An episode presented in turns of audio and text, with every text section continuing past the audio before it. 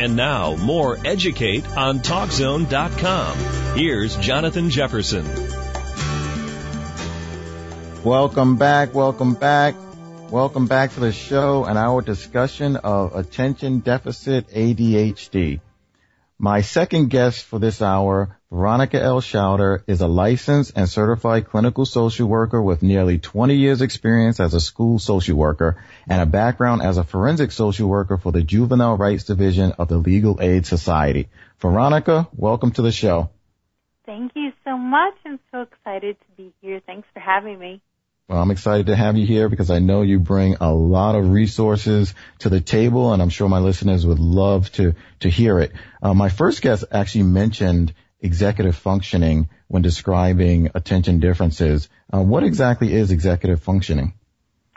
I'm glad you asked because, you know, one of the big things with ADHD, you know, that upsets me particularly is people seeing it as a disability. You know, it's a trait, it's a function of the brain. We have everybody has strengths and everybody has weaknesses that they need to work on. And executive functioning is a set of mental processes that help us connect past experience with present action.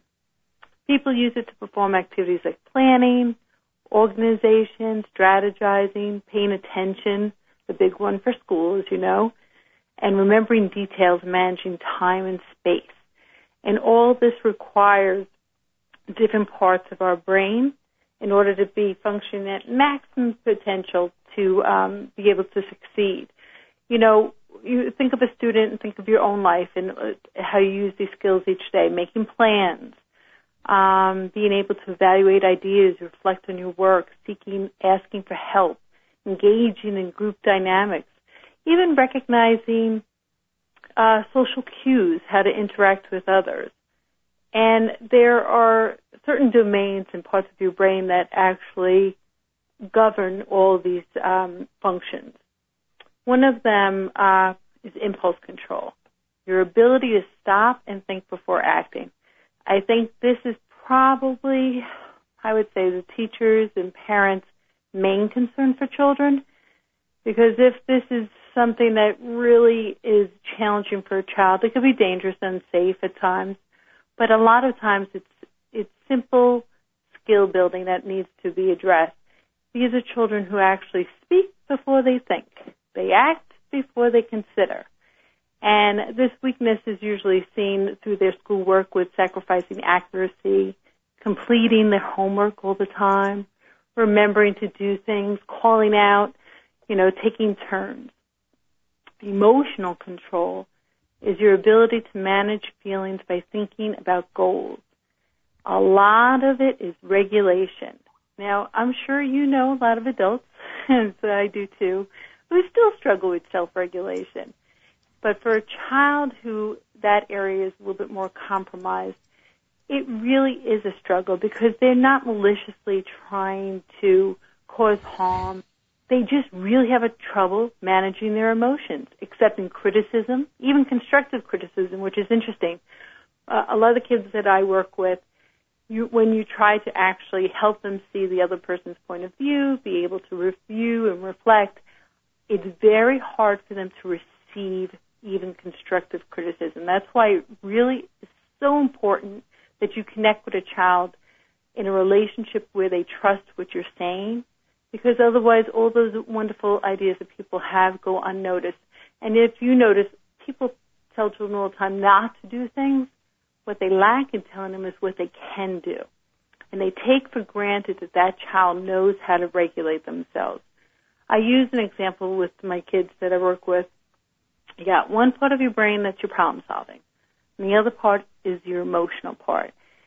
When you're in distress something is upsetting you and you're in the middle of it, you want to be in a tantrum and you're, you can't control yourself, that means your problem solving is locked in and it can't get out. So you have to, you want to access that part of your brain and you want to say, okay, what can I do? What can I do? And you start the problem solving solution method. And the same now, thing you have, go ahead. Yeah, now wouldn't that be the same as, you know, the, the angrier we get, the dumber we get? Yeah. You know, yeah, absolutely. And what happens is you lose your ability to think and you, you're emotionally connected to something. And then, you know, it, it goes in a tailspin from there, your self-esteem, all those things. So, and you'd be surprised, it's so funny, when you teach a child which part of their brain controls which area, all you have to do is remind them, hey, click it in, get it up, get that problem solving going. And then you use your problem solving in order to quiet your emotions. And sometimes you have to use your emotions to quiet a, an overactive brain that's worrying and anxious. It goes conversely. So it's now, since, mm-hmm. yeah, since since because it sounds like what you're describing um, could be is it also applies to people who do not have you know let's say identified attention differences. So how does executive functioning relate to someone with ADHD or with an attention difference? Well, think of it this way: is how often do you see a lot of people having these difficulties to begin with, with the emotions? And mm-hmm. now you have a child who's struggling in that area. It's a hundred and twenty percent more difficult, and that's what people really forget is that we all have built-in systems, and if your system's compromised for whatever reason, then that it's harder for them to access it, to connect to it. And so what happens is they're, they're quick to think that a situation's unfair or, or somebody doesn't like them. And that emotional turmoil can send them into a tailspin that's really hard for them to recover. They get very distressed. And you know what? You'd be surprised. Schoolwork is a huge catalyst for kids with ADHD because most likely, more often than not, um, these children are also struggling with some type of learning issue that's going unnoticed because of so many of the emotional behaviors that um, more people pay attention to. So now you have a child who's in this constant circle of not being able to feel successful at something.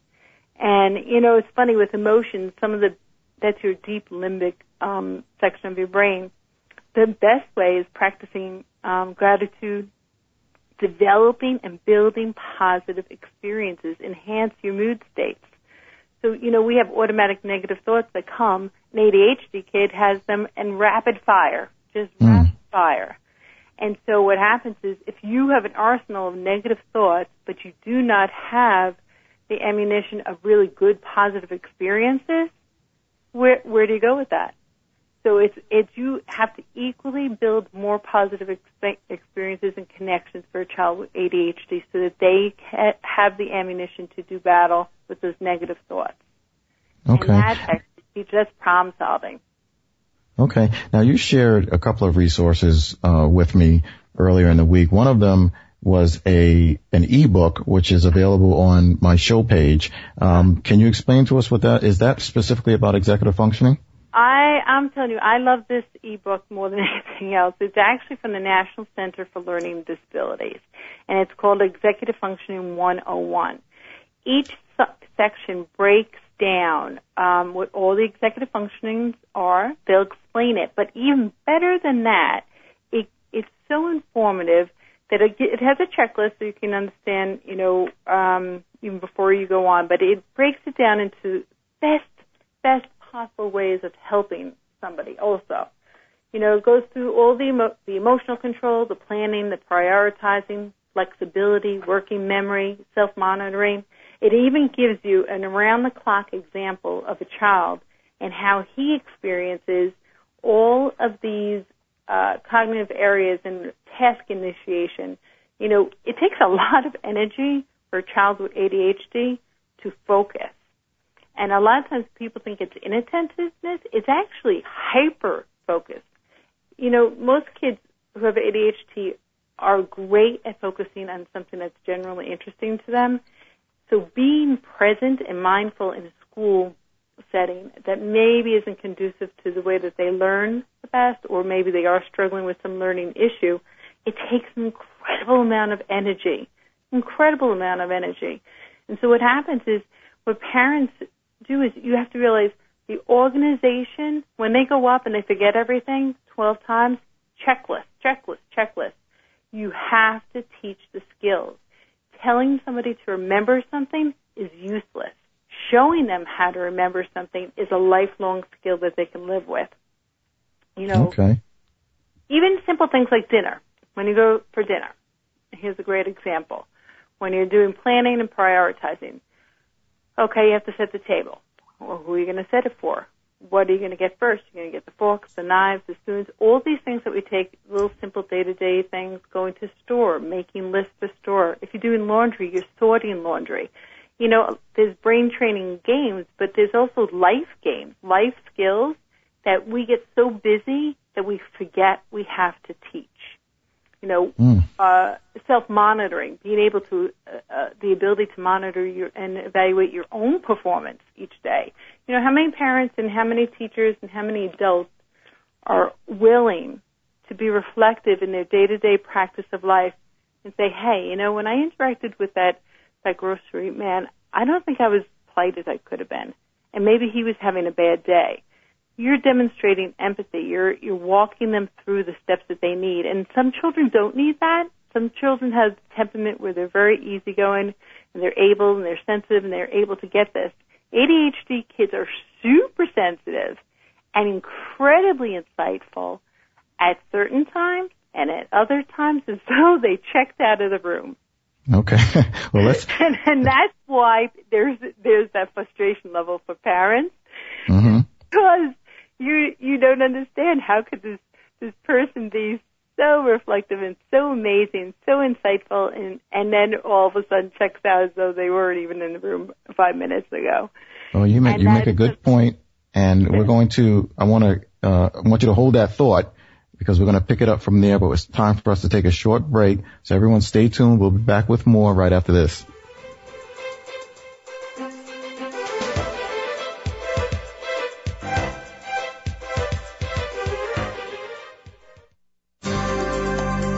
You're listening to Educate on TalkZone.com. Back to Jonathan Jefferson. Welcome back. Welcome back. Welcome back to the show and our discussion with our guest, Veronica Schauder, and attention deficit. Uh, Veronica, right before the break, you mentioned how uh, children with attention differences could be very empathetic and then at the next moment check out completely. Um, what what does it mean for a parent to to be mindful of that and to, to be able to identify their talents and strengths so that those students can maximize their potential? I'll tell you what, um, one of the major things is pinpointing the problem. Because different aspects of executive functioning, the emotional, attention, behavior, they develop together, they impact each other, and they're, you have to tease out learning issues. You know, um, when you have a child who is misunderstanding cues, uh, directions, there is a, you know, as a parent, your first instinct is to feel that that child's not listening on purpose, that they're being oppositional, they're being defiant, and a lot of it is really just poor skill building. It's poor uh, impulse control, the flexibility that you need in order to be able to revise a plan. You know, you tell the child it's going to be one way. They say, it's not fair. You can't change things.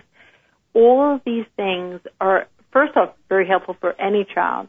But for a child with ADHD where these things are challenging, that flexibility, the working memory, remembering what you want from them, the being, being able to monitor themselves, you're their coach.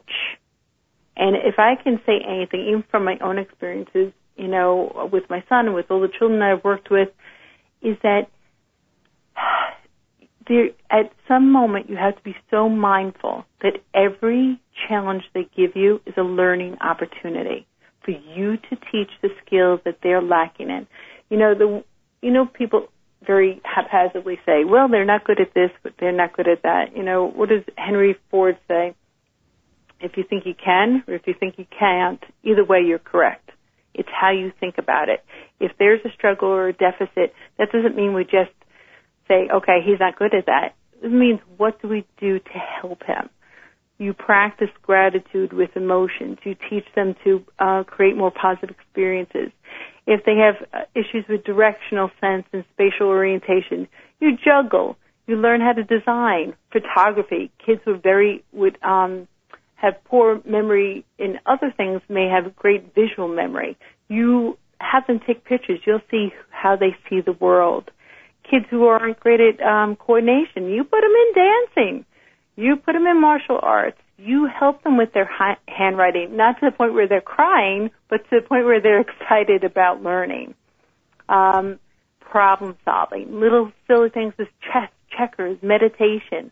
Meditation is huge because it's t- it's the absence of thought. It's the being able to get out of your thoughts and the emotion. The biggest challenge for a parent is that we're so emotionally connected to our children's success. You parent the child you have, not the one that you wish they were. I always say sometimes we want to order a child online. That's Yeah. what you always get. you know, we're so used to, okay, well, we'll return it and get something else. This is the one you have. and this is the one who can actually give you the gift of growth. Their challenge is your challenge. And quite frankly, you know, sometimes temperaments are mismatched and some parents who are a little bit less flexible themselves have to be a little bit more flexible with an ADHD kid. And I don't say that you're compromising your ideals and what's important to you. What I'm saying is that you understand that there's another way in. There's Okay. always another way of teaching what you need to be taught. And if it's not working the first way, you have to learn another way. And yoga, meditation, you know, all these things are so huge. Nutrition, big, big. First off, you know, I usually tell almost all parents when they're considering and they're doing a comprehensive evaluation, you know, you're first you're looking at the brain, how's your brain working? Are there things that are affecting that function? And sometimes things simple as food and nutrition can have such a huge effect in, on ADHD kids that you have the difference between somebody who is emotionally responding to something with um, high degree of craziness, or you have a kid who's able to think things through. No, Your that- reaction to your child is also the model that they're going to be looking for. And you know, as parents, we're always struggling with that, with Now, controlling yeah. our emotional responses. Well, I have I had a guest on uh, earlier before you who also uh, has a, a son with um, attention difference, and I'm curious at how prevalent is it? You know, attention differences. You I'll know, as far what. Here's the thing: is because you know we label everything. The, the, there's a very small percentage that are very severe um, ADHD type kids, and sometimes those are also underlining other issues. It could be trauma. It could be severe learning disability. It could be emotional. It could be a huge allergy reaction, nutrition. Uh, we sometimes kids who are not even getting enough oxygen. You know, kids with asthma. Hmm. I, you know, my first line defense all the time is food and nutrition, a blood test to make sure, you know, a lot of kids now aren't absorbing all the nutrients and supplements that they need to be able to function. There's a great book called The Food Cure for Kids. A nutritional approach to wellness from Oz Garcia. And the other one is a natural uh, approaches to um, natural treatments for ADHD, which you know is a, a pretty good read through. Like I would ha- go those front lines before I did anything with regards to treatment. Is nutrition and wellness, taking really good stock. You know, emotionally, if you have a kid who has different learning um, abilities. And that they're not getting things the way that you think that they should. It's going to bring up things in that parent or that adult, and that relationship can be incredibly compromised, and that leads to more of the symptoms that you see. So not so much ADHD, but a lot of that disorganization and emotional dysregulation occurs because there's such a mismatch of temperament and ideals. So Think, Yeah, I I just want to get back to the nutrition piece Okay. because you have some who are very effective at um, identifying and helping manage attention differences who uh, minimize the um, impact of nutrition, Uh. whereas whereas you you're indicating that that's probably one of the first places you should look. Am I reading that correctly? Yes, because you know what? First off, why would we go through and automatically say that a child has one thing or another without holistically looking at every aspect of that child's life? You can't just, you know, I think we're too frequently looking for an easy out or an easy answer or easy label, and you can't. Executive functioning, I think, is a more brilliant way of looking at how a child thinks Now, if you see these that there are deficits in certain areas, now you want to try to figure out why. What's the origin? Is there an organic reason? And I see nutrition as an organic reason. Um, Okay. If a child's not getting the nutrients that they need or has an allergy that's going unnoticed, and it's not the be all, it's not going to answer everything. But if you can eliminate some of the symptoms or you can minimize some, some of the impact of those symptoms, wouldn't you do that?